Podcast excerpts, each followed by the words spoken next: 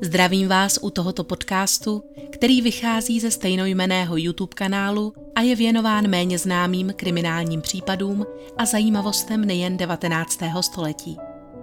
Pokud vás zajímají dobové fotografie a další materiály, určitě se podívejte i na originální kanál. Odkaz je přiložen v popisku. Pohodlně se usaďte, přeji příjemný poslech. Dnes ještě chvíli zůstaneme v prvním desetiletí 20. století, konkrétně v Kalifornii ve Spojených státech. Na začátku tohoto příběhu byl podobně jako v případě Mabel Ambroseové velký lodní kufr. Tento se objevil v sobotu 24. března roku 1906 na vlakovém nádraží v kalifornském městě Stockton. Správně měl být podle instrukcí odeslán do San Franciska ale protože jeho odesílatelka nesprávně vyplnila registrační formulář, zřízenci kufr do příslušného vlaku vůbec nenaložili a nechali ho opuštěný stát na peróně. Toto velké, provazy ovázané zavazadlo zde stálo bez povšimnutí několik hodin, než si jej všiml jeden ze zaměstnanců a nechal ho přemístit do železničního skladu. Okamžitě jej ale zarazil nepříjemný zápach, který se z kufru linul. Zaměstnanec tedy s touto skutečností obeznámil vedoucího úseku zavazadel, který tento nález neprodleně ohlásil úřadům. Případu se ujal policejní kapitán John Walker a po vyřízení příslušných formalit nutných k úřednímu otevření zavazadla byly zámky kufru vypáčeny. Policistům se naskytl pohled na zakrvácené mužské tělo. Mrtvý ležel skrčený, s koleny přitaženými k bradě, na hlavě měl množství modřin, spřelámaný nos a rozbitá ústa. Na sobě měl košily, vestu, kalhoty a ponožky a kolem těla bylo vyskládané další oblečení. Plátěný kabát, několik kalhot, kravaty, pracovní kombinézy a dva páry bot. Tyto věci měly zřejmě sloužit jako taková vycpávka, aby se tělo v kufru příliš nepohybovalo. Všechny tyto věci byly doslova nasáklé krví, z jejíž konzistence policisté usoudili, že k vraždě muselo dojít nedávno, tedy ne více než 24 hodin před nalezením těla. Na řadě tedy bylo odhalit identitu a příčinu smrti tohoto neznámého muže. Zde se však tým lékařů nebyl schopen dobrat uspokojivého výsledku. Bylo zde velké množství faktorů a možných příčin a přesto nebo možná právě proto nebylo možné s jistotou říci, co bylo tím hlavním původcem, který způsobil smrt.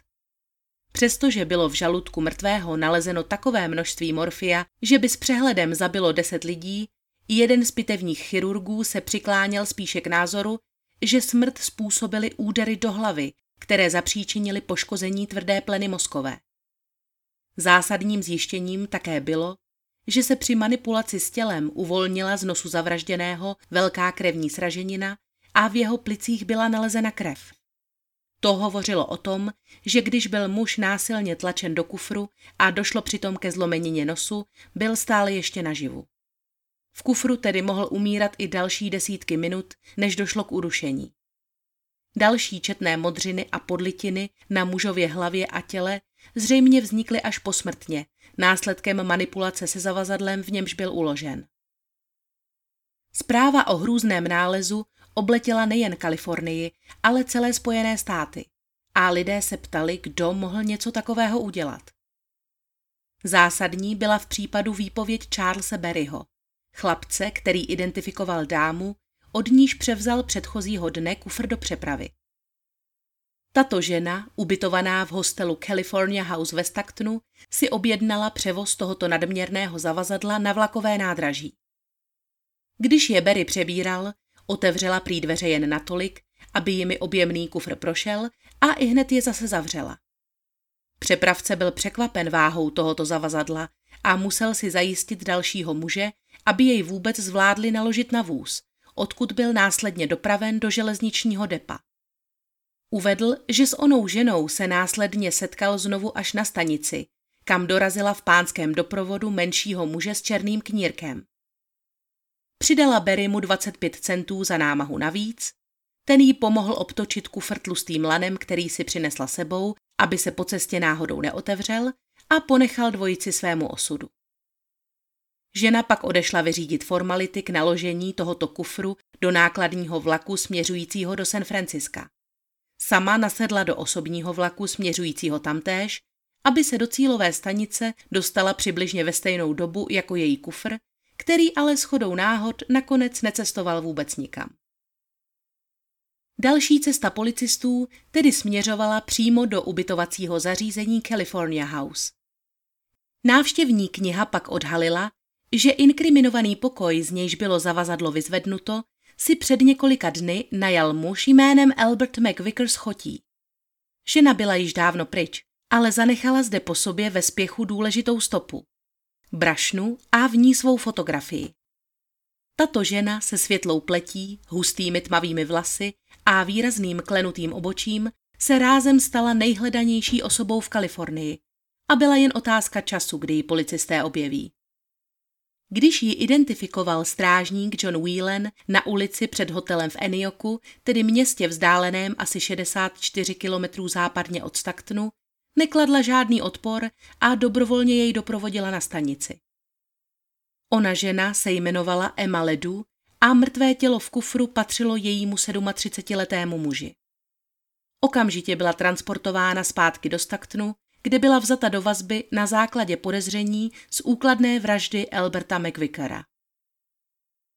Identitu zavražděného následně potvrdil v Márnici i jeho bratr. V rozhovoru pro San Francisco Call z 1. dubna 1906 následně uvedl. Ano, je to můj bratr Albert. Již delší dobu jsem měl podezření, že se s Elem něco děje. Ještě před dvěma lety jsme udržovali pravidelnou korespondenci, pak najednou přestal odpovídat na mé dopisy. Stejné to bylo i s ostatními členy rodiny. Vůbec nic jsme o něm nevěděli.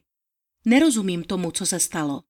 Albert byl solidní muž, leda, že by se v poslední době dostal na cestí. A ta jeho údajná manželka? Nikdy jsem ji neviděl. Dozvěděli jsme se jen, že se v Arizoně oženil, ale nikdy nám neřekl víc, než jen, že si vzal báječnou milou ženu. Podle mě to musí být učiněná tygřice. Nemohl jsem tomu uvěřit, když jsem se o té tragédii dočetl v novinách. Jakmile jsem si všiml jména McVicker, věděl jsem, že je zle. Zadržená žena mezitím vystupovala, jako by se jí celá záležitost vůbec netýkala. Tvrdila, že nemá s tímto činem nic společného a užívala si, byť negativního, zájmu médií. Fotograf, který pořizoval její policejní snímky, později uvedl, že byla velmi nonšalantní a nadšeně pózovala. Rozhodně se nechovala jako žena, která byla právě obviněna z vraždy svého muže. Emma si ostatně s konvencemi nikdy příliš hlavu nedělala. Emma Ledu se narodila 10. září 1875 jako Emma Teresa Koulová v západním Jacksonu v Kalifornii. Jako dítě intenzivně pomáhala matce s výchovou všech svých sedmi sourozenců a následně nastoupila do školy v Pine Grove, kde absolvovala sedmileté základní vzdělání.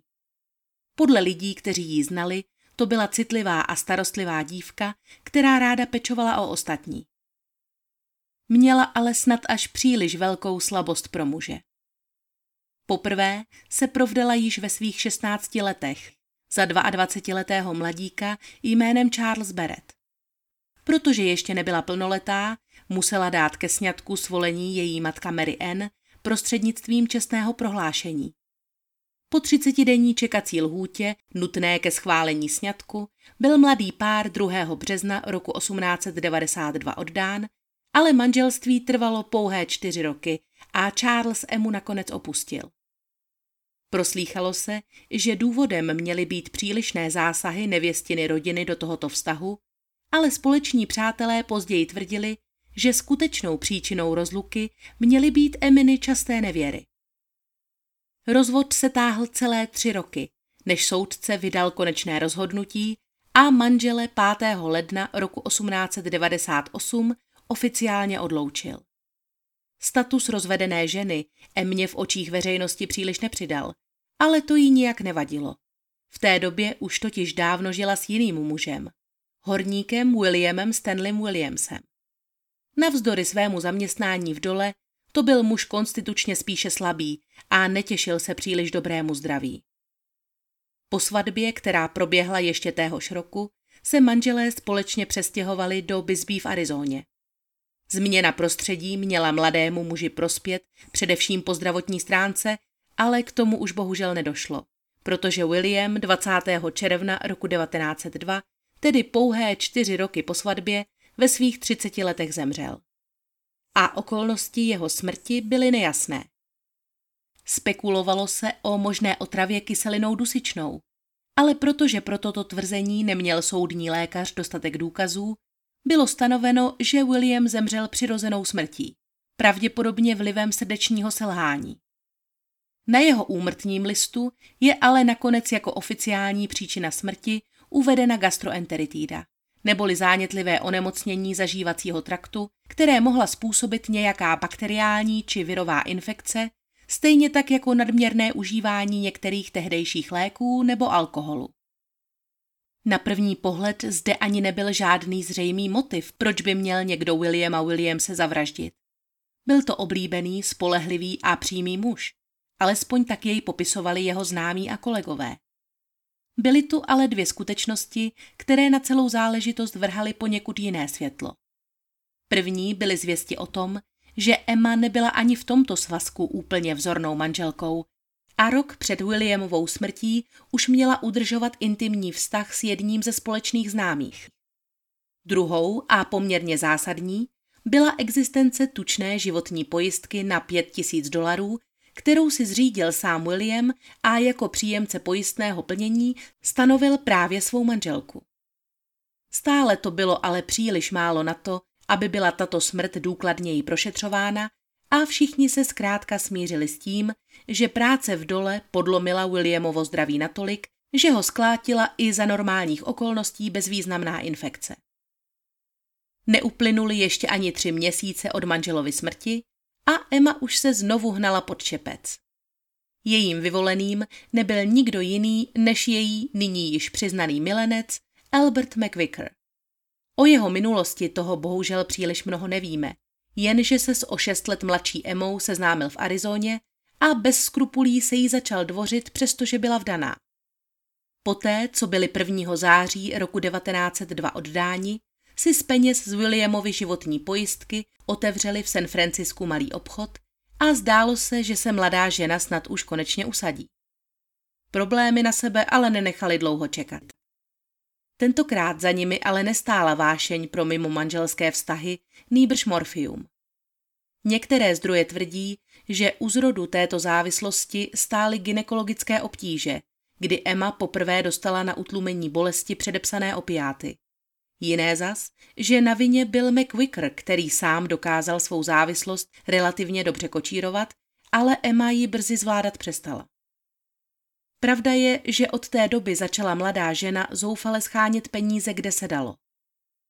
Mámila je pod nejrůznějšími záminkami ze svých známých, jako půjčky, které samozřejmě nikdy nevracela. Častěji se také díky tomu dostávala do společnosti pochybných lidí a sám McVicker jí během jejich soužití údajně několikrát doporučil na konzultace k psychologovi, ale bez valného výsledku. Když v důsledku tohoto životního stylu obchod v San Francisku zkrachoval, začalo to jít s manželstvím z kopce. Emma pak žila střídavě u matky, která se mezi tím rozvedla a nyní žila na rozlehlém ranči svého nového muže poblíž města Sutter Creek, anebo střídala ubytovny ve čtvrti Tenderloin v San Francisku. Ta byla tehdy známá nejen pro bohaté možnosti kulturního vyžití, ale především bujarý noční život. Ačkoliv tvrdila lidem ve svém okolí, že se živí šitím, skutečným zdrojem eminých příjmů byla prostituce a finanční dary od mužů, s nimiž se intimně stýkala. Údajně měla v té době s některým ze svých klientů i otěhotnět, protože požadovala od manžela peníze na jistou operaci ale mohl to být samozřejmě jen výmysl ve snaze získat peníze na drogu. Albert si totiž mezi tím našel práci jako dřevař v dole Rawhide v Jamestownu a ačkoliv jej toto zaměstnání poměrně slušně živilo, odmítl manželku jakkoliv dál finančně podporovat a nakonec podal žádost o rozvod. Emma však opět příliš dlouho nestrácela čas a roku 1905, tedy v době, kdy měla být stále ještě oficiálně provdaná za Alberta, se provdala znovu. Tentokrát přivedla před oltář Eugena Žána Ledua, svého kamaráda z dětství, který vyrostl na ranči sousedícím s jejich rodným domem. Někteří lidé tvrdí, že právě Ledu byl eminým osudovým mužem, tím, na koho celou tu dobu čekala a byla to láska k němu, která iniciovala pozdější události. Pravda byla taková, že tento negramotný a částečně nahluchlý mladík se nechal do sňatku spíše naverbovat.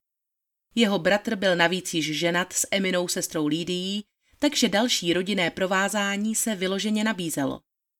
Soudce, který je oddával v kanceláři krajského úřadu ve Woodlandu v Kalifornii, později vypověděl, že ženich byl v průběhu celého obřadu velmi zamlklý a že po složení manželského slibu dokonce odmítl nevěstu políbit. Novopečení manželé pak úřad ve spěchu opustili a ještě téhož dne odcestovali z města. Tím mohl celý příběh skončit. Emma se znovu vdala, minulost nechala za sebou a snad by byla konečně i spokojená, jenže tu stále byla ta její nešťastná závislost, která vyžadovala peníze, hodně peněz. A také Albert, který se do jejího života začal znovu vracet. Přestože to byl on, kdo inicioval jejich rozchod, zřejmě své rozhodnutí zpětně přehodnotil a začal ženu znovu vyhledávat a naléhat, aby se k němu vrátila. Dokonce odeslal dopis její matce s žádostí, aby dceru přiměla k návratu. Napsal, že pokud se k němu Emma nevrátí, jeho život ztratí smysl. A Emma se vracela. Pravidelně ho navštěvovala v dole Rawhide, který byl jen 70 kilometrů vzdálený od místa, kde nyní žila s Leduem. Jak se totiž záhy ukázalo, ani její aktuální manželství nebylo právě ideální. Eugene se rád napil a někdy vydržel pít i několik dní v kuse. Právě v těchto dnech Emma opouštěla jejich společný dům a vydávala se na návštěvy za McVickerem. A proslýchá se, že nebyl zdaleka jediný, s kým v té době udržovala intimní kontakt. Často vyrážela na dostaveníčka do San Franciska nebo nedalekého Stacktonu, kde si ve společnosti bohatých pánů přivydělávala na svou nákladnou závislost. Bylo jen otázkou času, kdy se něco přihodí. Zaměstnanec společnosti Record, pro nějž Albert McVicker pracoval, vypověděl, že to byl zamlklý, ale solidní chlapík, který si poctivě šetřil peníze. Vědělo se, že jeho manželka, paní McVickerová, jej v dole Rawhide často navštěvovala, ačkoliv s ním tuto společnou domácnost nezdílela. Asi dva týdny před svou smrtí svěřil Albert svému nadřízenému, že jeho tchýně vlastní veliký ranč v Sutter Creek a zaměstnává partu chlapů, kteří pro ní převážejí náklad do dolu Kennedy. Přáním jeho ženy bylo, aby s prací v Rawhide skončil a místo toho se staral o rodinný ranč její matky. Jak řekl McVicker svým přátelům v dole, zpočátku z této nabídky příliš nadšený nebyl. Práci v Rawhide měl rád, ale nakonec se rozhodl Eminu přání vyhovět. Nejspíš doufal, že tento vstřícný krok ji přiměje ledu a na dobro opustit a vrátit se k němu.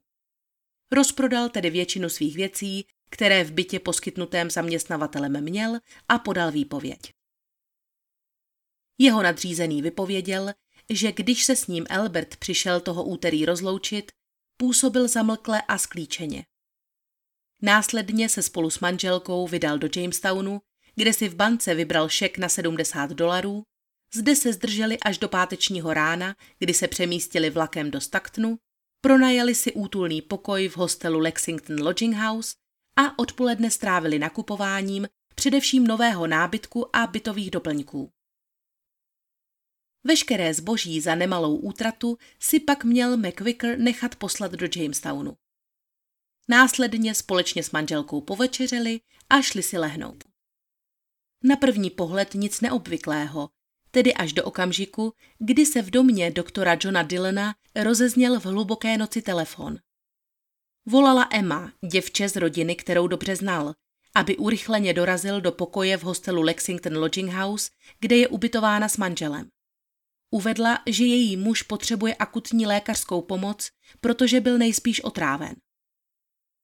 Když lékař dorazil na místo, byl pacient mimo sebe, ale stále naživu. První vyšetření odhalilo, že by mohlo jít o otravu arzenem nebo morfinem. Doktor Dylan tedy vypláchl postiženému žaludek a podal mu uklidňující lék na spaní. když se McWicker schopil natolik, že byl schopen odpovídat na lékařovi dotazy ohledně toho, co se stalo, uvedl, že sám si žádnou látku ani lék nevzal, ale večeřeli s manželkou ústřice a pivo. To bylo jediné, co před tímto záchvatem pozřel. V tu chvíli začala být Emma viditelně nervózní. I hned vysvětlovala, že se zapomněla o těch ústřicích zmínit a že skutečně mohly být skažené a zapříčinit tak manželovu nevolnost. Doktor Dylan byl ale vůči tomu poměrně skeptický. Stejnou večeři konzumovali oba a nezdálo se, že by Emma trpěla po požití škeblí a piva podobnými obtížemi. Zajímavé je, že nikdo už dál neřešil prvotní zmínku o tom, že by Albert mohl být otráven. Když se lékař druhého dne zastavil, aby prohlédl pacienta, kterému se zřetelně ulevilo, překvapila ho Emma nečekaným dotazem. Požádala jej, zda by jí mohl vypsat recept na kyanid draselný. Svou zvláštní žádost odůvodnila tím, že je nadšenou amatérskou fotografkou a tuto látku, která je dostupná pouze na lékařský předpis, běžně používá při vyvolávání fotografií. Asi každý normální člověk, kdyby den předtím ošetřoval pacienta s podezřením na otravu a následujícího dne ho manželka toho člověka poprosila o předpis na jed, by takový požadavek odmítl a šel to ohlásit na policii. Nicméně doktor Dylan nejenže nic takového neudělal, ten recept Emě napsal, ale ještě o tom údajně žertoval. Alespoň tak toto pak zmiňoval dobový tisk. Lékař měl ženě doslova říci, ale tentokrát už ho s ním neotrávíte, že ne? Tím ale její požadavky zdaleka nekončily. Využila příležitosti a s odůvodněním, že ji události uplynulého dne příliš rozrušily, požádala ještě o morfium na uklidnění. Dobromyslný doktor Dylan jí uvěřil i tentokrát a k receptu na kyanid připojil ještě 60 zrnek morfinu. Poněkud zbytečně varoval ženu před úskalými možné závislosti a následně celý případ vypustil z mysli. Jaké překvapení pak pro něj muselo být, když se o dva týdny později dočetl v novinách o úmrtí svého pacienta. Doktor Dylan byl ale optimista. Namísto toho, aby připustil, že k vraždě došlo vinou jeho nedbalosti, prohlásil, že je velmi rád, že mohl zamezit prvnímu pokusu o vraždu Alberta McVickera. Postupně se totiž začaly objevovat další svědkové, kteří tvrdili, že se Emma skutečně pokoušela zavraždit svého muže už tehdy. Harry Akazaki, který měl na starost úklid pokojů v Lexington Lodging House, později vypověděl, že když po jejich odjezdu pokoj uklízel, našel tři malé prázdné lahvičky. Myslím, že jedna z nich měla černý štítek se skříženými hnáty, řekl. Na každý pád všechny tyto lahvičky vyhodil do sudu s popelem, odkud byly následně vyvezeny do odpadu a nebylo tak možné podrobit je dalšímu zkoumání. Bylo celkem zřejmé, že ať už se toho večera stalo cokoliv, nebyla to jen pouhá náhoda nebo nevolnost způsobená skaženými ústřicemi. Jak jinak si vysvětlit Eminy nákupy, které uskutečnila hned následujícího dne, zatímco se Albert zotavoval? V Rosenbaumově obchodě zakoupila velký lodní kufr i kus dlouhého pevného lana. Následně se vrátila do obchodu, kde předchozího dne nakupovala s Albertem nábytek a změnila udané místo doručení. Nově mělo všechno zakoupené zboží putovat na železniční nádraží v Martelu, kde si je měl vyzvednout muž jménem Jean Ledu. Ačkoliv tvrdila, že jde o jejího bratra, bylo nad slunce jasné, že se jedná o manžela Eugena. Proč by jinak něco takového dělala, kdyby si nebyla jistá, že o několik dní později bude její předešlý manžel již po smrti a nebude všechny tyto věci potřebovat. Spisovatel Charles F. Adams ve své knize Vražda v zátoce uvádí, že v době zatčení se mezi jejími osobními věcmi nacházelo takové množství chemikálií, že by dokázali zabít víc než jednoho člověka.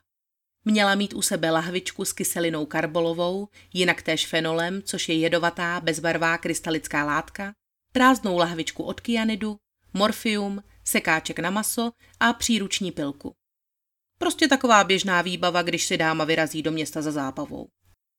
Zatímco Emma spočívala ve vyšetřovací vazbě, policisty zajímalo především to, jak jim celou situaci a obsah své kabelky hodlá vysvětlit. že na fakt, že nechala odvést kufr obsahující manželovo tělo na nádraží, nijak nepopírala. Avšak zarytě odmítala, že by měla cokoliv společného s jeho vraždou. Tvrdila, že čin spáchal jakýsi Joe Miller, muž, který se s Albertem poznal v Arizóně. V její verzi příběhu se s Millerem náhodně potkali během svého výletu do Staktnu. Trojice vyrazila společně na večeři a následně pokračovala do jejich pronajatého pokoje, kde si dali pár skleniček. Jenže nálada brzy ochladla, oba muži posilnění alkoholem se při rozhovoru o hazardních hrách dostali dopře a ta vyústila v prudkou hádku. V tu chvíli měla Emma podle svého vyprávění opustit pokoj. Když se vrátila, zjistila, že Albert na tom není dobře. Je v obličeji celý zelený a zvrací. Ještě chvíli se potýkal s nevolností, načež padl mrtev na postel.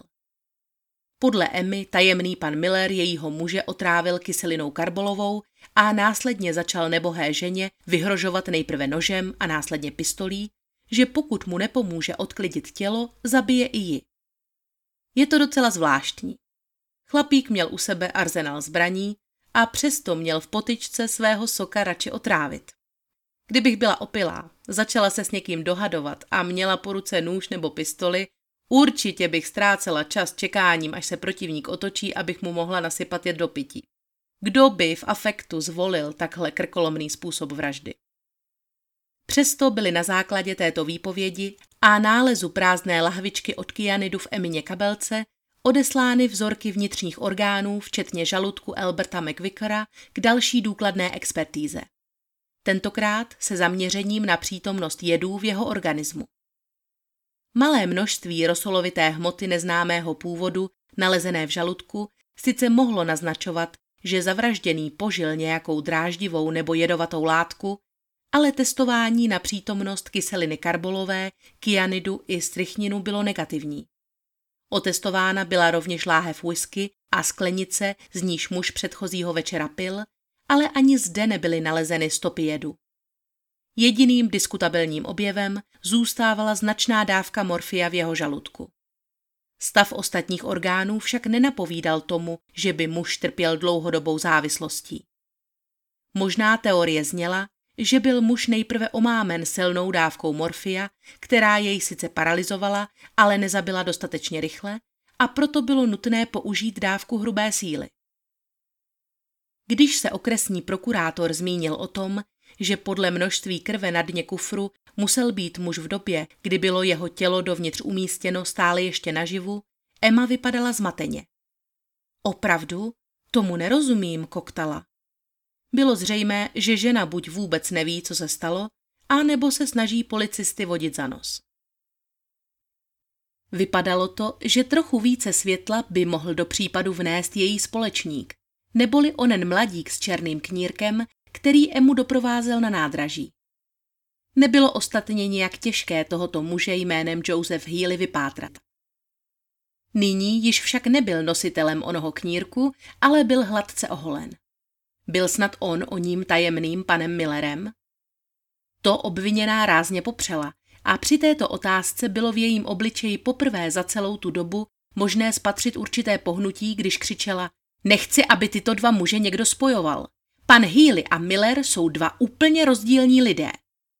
Opravdu, na první pohled nic nenaznačovalo, že by mohl být Joseph Healy jakkoliv zapleten do vraždy. Byl to slušný mladík, oplývající na muže snad až nezvyklou naivitou a čistotou srdce. Alespoň tak ho popisovali jeho známí. Neholdoval alkoholu, řádně chodil do kostela, bydlel stále ještě u rodičů a živil se poctivým řemeslem jako instalatér. S Emou se poznal v lednu roku 1904, tedy v době, kdy byla již dva roky provdána za Alberta McVickera. Jak už ale víme, manželství této ženě nikdy zvlášť nebránilo v tom navazovat další vztahy. Temperamentní a emancipovaná žena mladíka okouzlila natolik, že nevěda, že je provdána, začal usilovat o její přízeň. Nadbíhal jí několik měsíců a došel tak daleko, že nakonec zakoupil ze svého skromného platu zásnubní prsten s velkým diamantem a požádal Emu o ruku. Na poprvé tuto nabídku odmítla, ale nakonec svolila a začala se chystat další svatba, jejíž datum bylo stanoveno na 25. dubna 1905, tedy pouhé čtyři měsíce předtím, než se nakonec provdala za Eugena Ledua. Mladého Josefa Healyho nakonec od možného neblahého osudu v Emině náruči zachránil anonymní dopis. Paní Healyová, Josefova matka, obdržela totiž pouhý týden před svatbou list obsahující informace, které vrhaly na nevěstinu pověst tak špatné světlo, že se nakonec rozhodla si napřimět, aby zasnoubení zrušil.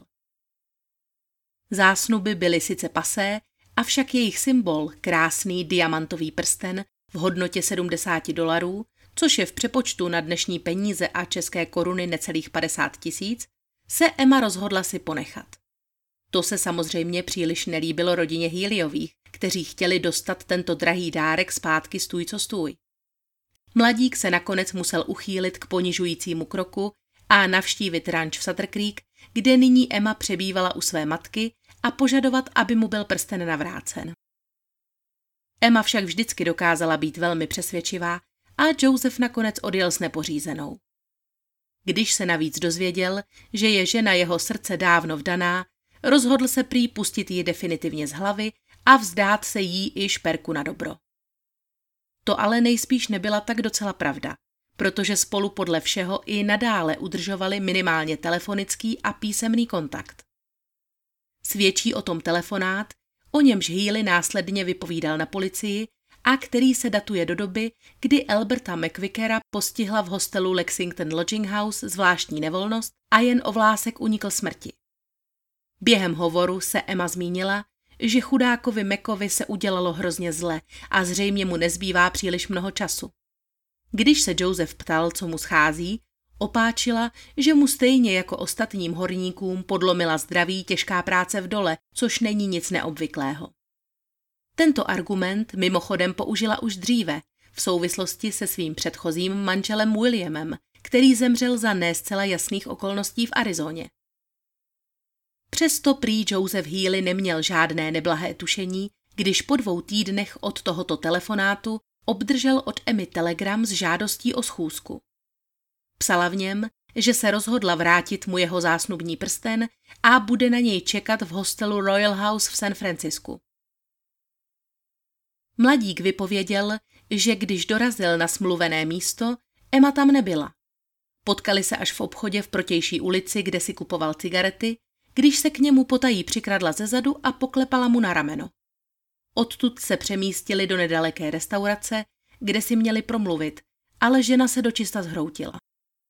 Přiznala, že McVicker zemřel a ona nyní neví, co si počít.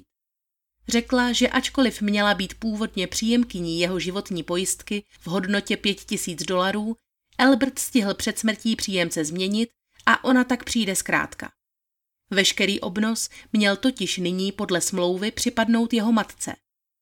Prosila také, zda by si nemohla prsten přece jen s ohledem na situaci ještě ponechat, ale nakonec se v doprovodu Josefa Healyho zastavila ve svém pronajatém pokoji a šperk mu vrátila. Deník San Francisco Call ze dne 28. března 1906 ocitoval toto prohlášení Josefa Healyho. Už jsem řekl vše, co jsem o té ženě věděl. Ne, během svého pobytu ve Staktonu jsem ji neviděl a už ji ani nikdy vidět nechci. Jsem docela šťastný člověk. Předpokládám, že kdybych si ji vzal, nechala by mě sepsat životní pojistku. Myslím, že mě měla ráda, ale že by se mnou počase udělala to, co udělala s ostatními. Mám neuvěřitelné štěstí. To, že Healy řekl policii vše, co věděl, ale nebyla tak docela pravda. Zapomněl se jaksi zmínit, že to byl on, kdo Emu doprovázel, když předávala na nádraží kufr se svým mrtvým manželem do přepravy. Několik svědků je zahlédlo, jak si společně kupují jízdenky a nastupují do vlaku směřujícího na západ. Ostatní cestující pak vypověděli, že až do Niles seděl tento pár odděleně ve dvou různých kupé a teprve na poslední úsek cesty si sedli k sobě. Emma ale dál trvala na svém, že muž s nímž vlakem cestovala nebyl její známý Joseph Healy, ale nebezpečný pan Miller, který vyhrožoval smrtí. Pokud by to tak skutečně bylo, je zvláštní, že nevyužila možnosti vystoupit a kontaktovat policii. Příležitostí k tomu měla víc než dost. obzvláště když seděl po tak dlouhou dobu v jiném kupé a neměli pod dohledem. Bylo nad slunce jasné, že historka o panu Millerovi je od základu smyšlená a komplicem, který jí pomáhal odklidit manželovo tělo, byl právě Joseph Healy. Několik dalších svědků ho navíc vidělo ještě před vraždou opakovaně přicházet do pokoje v California House. Proces s Emou Ledů se stal jedním z nejmedializovanějších případů desetiletí. Každé noviny ve městě toužily mít přehled o aktuálním vývoji případu a drbech ze zákulisí soudního procesu. Byl to právě tisk, který v očích veřejnosti odsoudil tuto ženu ještě dávno předtím, než skončil samotný proces. Jediný, kdo neochvějně stál na Emině straně a bránil její čest, byla její matka paní Mary Ann Headová. Emma dobře věděla, že má v domě své matky vždy otevřené dveře a vracela se tam pokaždé, když se dostala do potíží. Mary Ann byla ochotná dceři nejen kdykoliv pomoci, ale nyní dokonce obětovat veškerý svůj majetek, jen aby dokázala zaplatit ty nejlepší právníky, kteří její dceru uchrání před šibenicí. Nechala zastavit každičký metr své půdy a prodala všechna hospodářská zvířata. Zburcovala celou širokou rodinu a oslovila všechny příbuzné s právnickým vzděláním. Eminy sestry od této chvíle posílali všechny své skromné výdělky jen na sestřinu podporu. A rodinný boj za její záchranu musel být o to tvrdší a urputnější, když se dozvěděli, že k jejímu případu byl povolán nekompromisní soudce Natr, přezdívaný též soudce Oprátka. Vím, že Emma je nevinná. Má příliš něžné srdce, než aby někomu nebo něčemu ublížila. A vím, že až přijde čas, všechno se vysvětlí, řekla Mary Enheadová policii. Tato něžná bytost zatím i ve vyšetřovací vazbě nadále pokračovala ve svém okázalém a kontroverzním jednání, které jí brzy vysloužilo pověst výstřední a nevěrohodné ženy. Když právě zarputile nemlčela, poskytovala policistům protichůdné výpovědi, často lhala dokonce i svým vlastním právníkům a daleko víc než o svůj proces se zajímala o to, aby k ní byl poslán švec a ušil jí boty s hluboce vyklenutými podpatky podle nejnovější francouzské módy.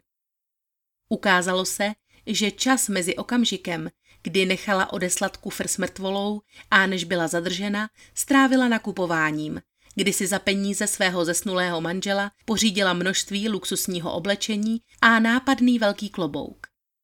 Takhle se asi úplně nechová žena, které je vyhrožováno smrtí a která má obavy o svůj život, jak tvrdila v první výpovědi.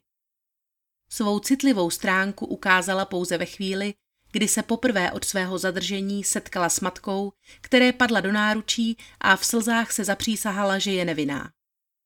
Ačkoliv doufala, že bude moci u soudu promluvit na svou obhajobu i sama, vyzývavý způsob jejího oblékání jí spolu s nechvalnou minulostí ve čtvrti červených luceren nakonec znemožnil usednout na lavici svědků. Předběžné líčení se ale proměnilo v zábavnou podívanou i bez jejího přičinění. Drtivou většinu diváků v soudní síni totiž tvořily ženy, které si sebou pro ukrácení dlouhé chvíle přinesly pletení. Takže v okamžicích ticha se síní rozléhalo pouze cvakání pletacích jehlic a přelíčení připomínalo spíše kroužek ručních prací. Okresní advokát Norton se pak málem otrávil, když během svého plameného projevu místo po sklenici s vodou sáhl po nádobce se smrtelnou dávkou kyseliny karbolové. Naštěstí byl včas zastaven jiným advokátem. Hvězdný svědek obžaloby, profesor Roy Raven Rogers, zase šokoval divačky v soudní síni prohlášením, že se toho dne ráno nechal na téměř hodinu zavřít do stejného kufru, kde testoval, zda se udusí či nikoliv. Tento odvážný pokus nakonec pomohl upravit dosavadní přesvědčení. Albert McVicker sice opravdu zemřel až po uzavření do kufru, nikoliv však následkem udušení. Pokud by neměl v tu chvíli v těle nadměrné množství morfia, pravděpodobně by i navzdory svým zraněním přežil. Do kufru totiž drobnými škvírami pronikal vzduch. Další lékař předvolaný žalobcem, doktor E. Herbert, zase přišel s teorií, že na vině by teoreticky mohl být také jed, aniž by to následné zkoumání odhalilo. Pokud by byla kyselina karbolová naředěná alkoholem, Ten by zneutralizoval obvyklé projevy po požití fenolu, jako poleptání dutiny ústní, sliznice a žaludku, ale přesto by tato látka dokázala člověka zabít. Já tedy nejsem chemik, takhle to stojí v knize, ze které jsem čerpala, takže se omlouvám všem odborníkům na tuhle problematiku, jestli je to nesmysl. Nicméně zmínka o možné otravě porotu zaujala a Emina matka se na jejím základě sesunula k zemi v mdlobách. Až opakované podání čichací soli ji znovu přivedlo k sobě. Nabízí se otázka, co ji tak rozrušilo. Vědomí, že její dceru snad nakonec opravdu odsoudí, nebo možné poznání, že se historie zopakovala. Byl tu přece ještě druhý manžel v řadě, William S. Williams, u nějž se též spekulovalo o možné otravě. Věděla tedy Emina matka, která byla dceři blíž než kdokoliv jiný, něco, co druzí ne? Celá ta léta ostatně tolerovala všechny její výstřelky. Přijímala jí do svého domu, i když věděla, že udržuje několik paralelních vztahů s muži a vydělává si prostitucí. Možná by přimhouřila oko nad dalším pokleskem, obzvlášť byla-li by přesvědčena, že její dcera nemohla jednat jinak. Jak se ostatně vyjádřil na začátku procesu i jeden rodinný známý, jestli se to děvče dopustilo zločinu, pak k tomu jistě mělo dobrý důvod.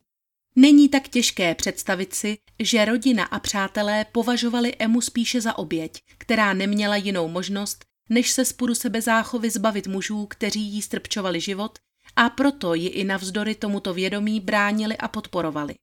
A možná, že ke svému jednání opravdu měla pádný důvod, i když ani to nedává člověku právo vzít druhému život. Za zmínku také stojí, že historie vztahů Mary Ann Headové se od té dceřiny příliš nelišila. Sama byla vdaná hned čtyřikrát a všechny své manžely přežila, přičemž z každého manželství si přinesla nějaké to finanční přilepšení. To je zajímavá náhoda. Když Mary Ann skolabovala během přelíčení po druhé, Emma zcela pozbyla svého původního stoického klidu a propadla hysterii. Nejspíš i jí už došlo, že nevyvázne. Její obhajoba byla založena na poměrně jednoduchém tvrzení.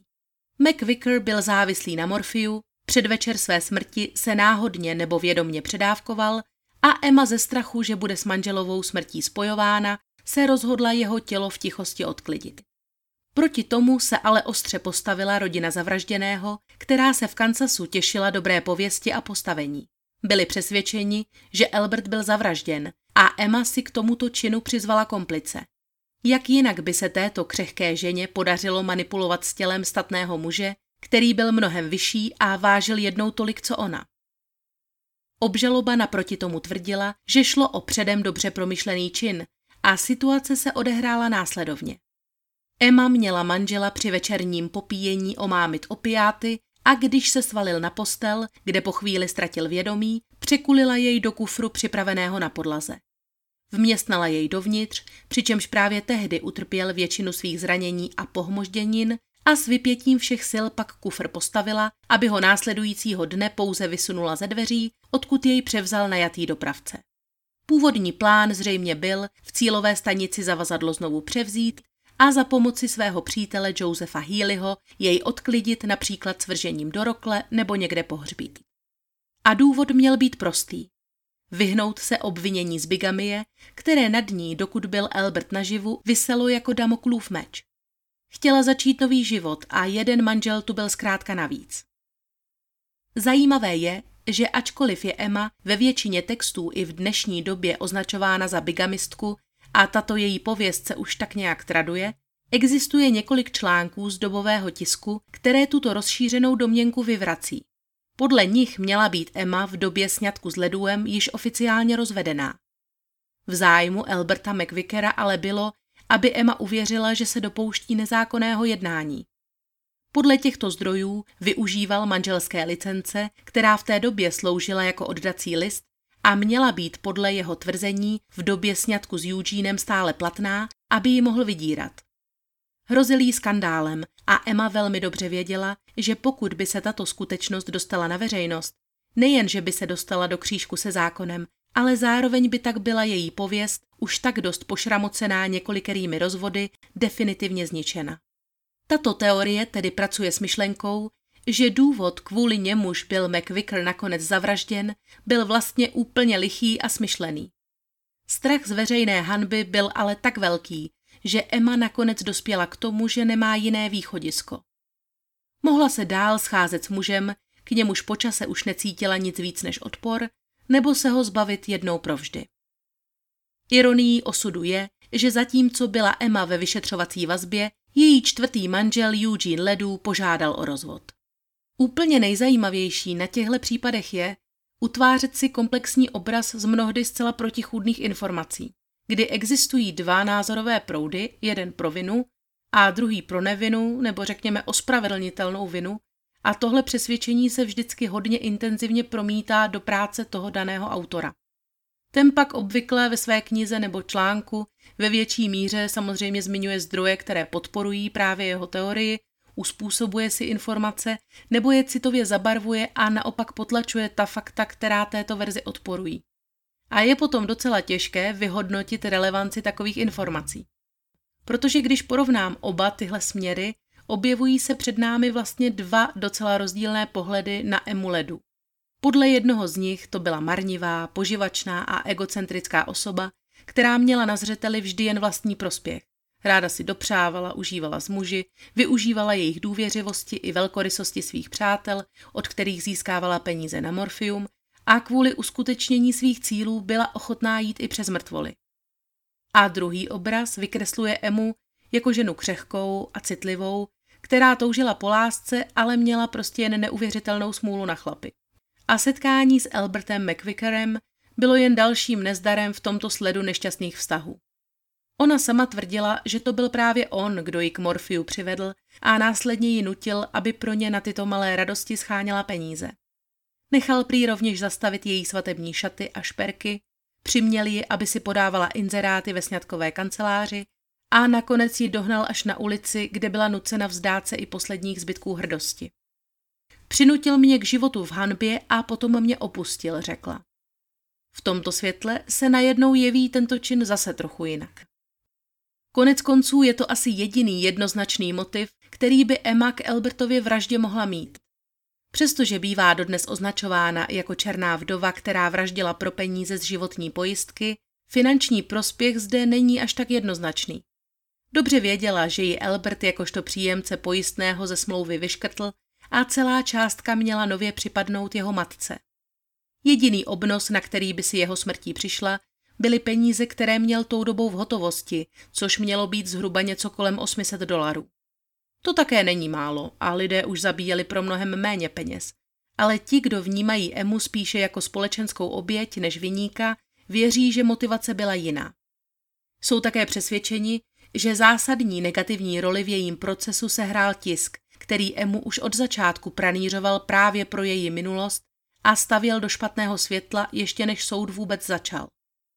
V novinách se denně objevovaly titulky typu Její neobyčejný klid vzbuzuje podezření, že není v pořádku. Otupily četné sňatky její citlivost? Proč kalifornské ženy zabíjí své manžely tak snadno a často? A opravdu pro ní život Alberta McVickera neznamenal víc, než jen překážku v cestě za pohodlím? Další fakt, který do celého případu vnáší stín pochybnosti je, že soudce Nutter i porodci mohli být vůči obžalované předpojatí. Soudce například striktně zamítl žádost o předložení důkazů, které by pomohly obhajobě, a všech 12 porodců pocházelo přímo ze Staktonu, kde byl kufr nalezen. O případu tedy dobře věděli ještě dávno předtím, než zasedli na svá místa a měli tak dost příležitostí utvořit si o Emě vlastní obrázek na základě svědectví médií. Dva žalobci v tomto případu, Charles F. Murphy a W. H. Smith, byli dokonce pokutováni částkou 100 dolarů za pokus o ovlivňování a korupci poroty v Emin neprospěch. Je zřejmé, že v zájmu všech bylo Emu Ledu odsoudit a nebylo žádným tajemstvím, že ve hře byl nejvyšší trest. Stala by se tak první ženou, která byla v Kalifornii popravena provazem. Ale i kdyby byla vůči ní obžaloba skutečně zaujatá, stále tu byla nepopiratelná fakta. Dva týdny před Albertovou smrtí získala Emma od doktora Dylana větší množství morfia, zakoupila kufr a lano a jeho nábytek nechala na místo původní adresy odeslat svému manželovi Eugeneovi v době, kdy byl Albert ještě naživu. Proti tomu se dá jen těžko něco namítnout. Porotě trvalo pouhých šest hodin, než uznala Emu Ledu vinou z vraždy prvního stupně. Rozsudek zněl trest smrti oběšením a poprava měla být vykonána 10. srpna téhož roku ve věznici San Quentin. Emma přijala rozsudek poměrně klidně a až na mírné zarudnutí ve tváři a vzdouvající se hruď na sobě nedala znát žádné emoce. Možná už věděla, že její právníci udělají vše proto, aby byla tato hrozba odvrácena. Emin obhájce skutečně podal odvolání k nejvyššímu soudu a poprava tak byla odložena. Cílem bylo iniciovat nový, tentokrát férový a nezaujatý soudní proces a nejvyšší soud nakonec kvůli technickým chybám, k nímž v prvním procesu opravdu došlo, rozhodl ve prospěch obžalované. Čekání na další soudní proces ale bylo pro uvězněnou ženu vysilující a fyzicky i psychicky náročné. Psalo se, že přestoupila na katolickou víru a nechala se vcele pokřtít. Některé zdroje tvrdí, že to bylo právě její nové přesvědčení. Jiní zase, že měla přílišné obavy, že psychicky nezvládne další proces a dohnalo jí svědomí. Každopádně, ať už byla její motivace jakákoliv, roku 1910 zaslala svému advokátovi dopis, v němž se přiznala k vraždě Alberta McVickera. Na základě tohoto přiznání pak byla na místo k trestu smrti odsouzena k doživotnímu vězení ve věznici San Quentin.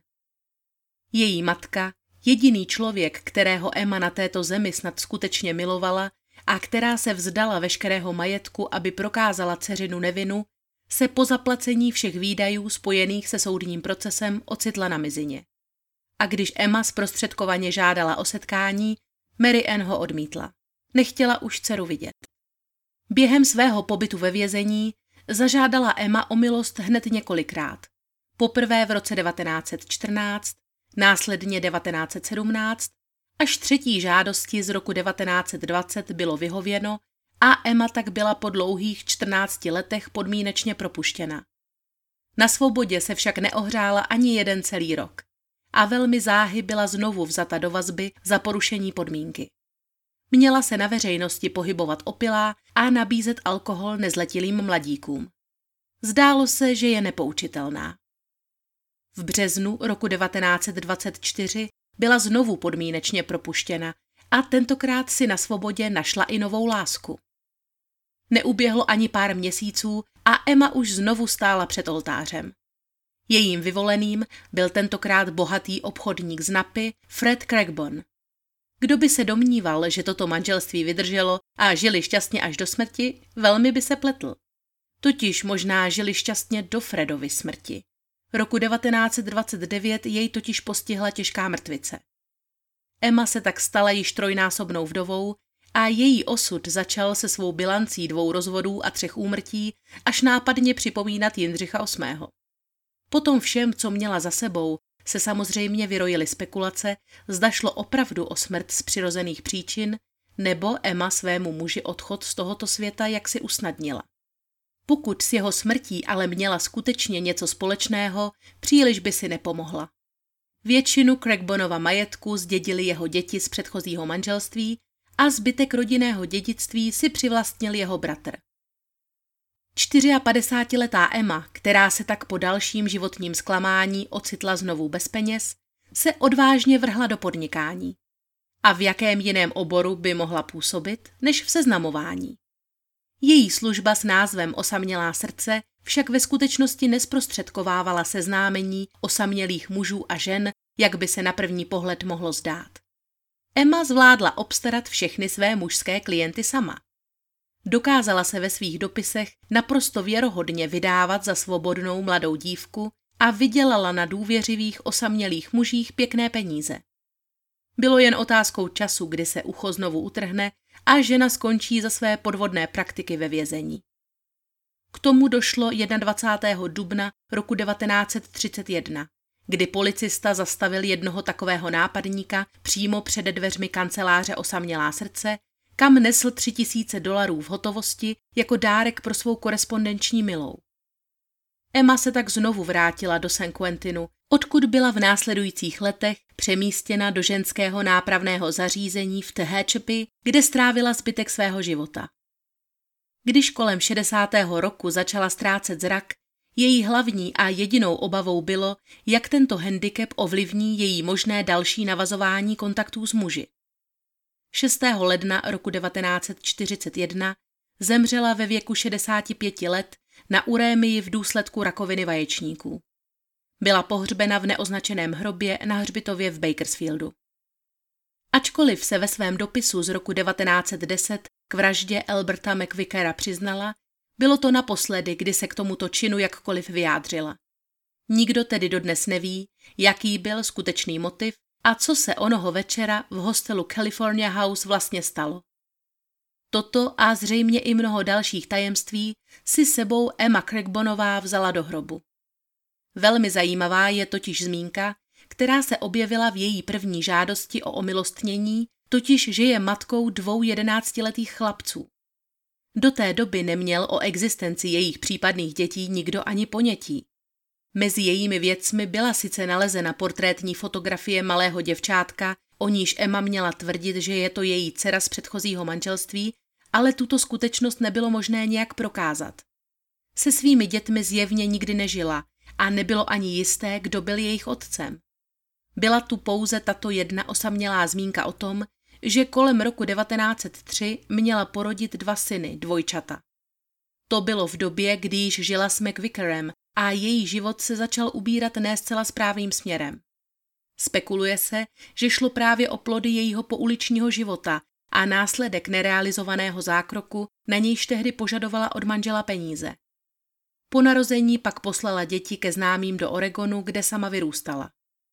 Pokud to byla skutečně pravda, svědčí tento fakt minimálně o tom, že si Emma dokázala velmi dobře střežit své soukromí, když se jí tuto skutečnost podařilo 11 let tajit. A možná, že šlo jen o další z řady výmyslů, který měl u ostatních lidí vyvolat pocit účasti a soucit. Jestli byla Emma Ledu jen schopná podvodnice a lhářka, nebo zoufalá žena smíkaná osudem, už je ostatně na posouzení každého z nás. A já se na vás budu zase těšit příště.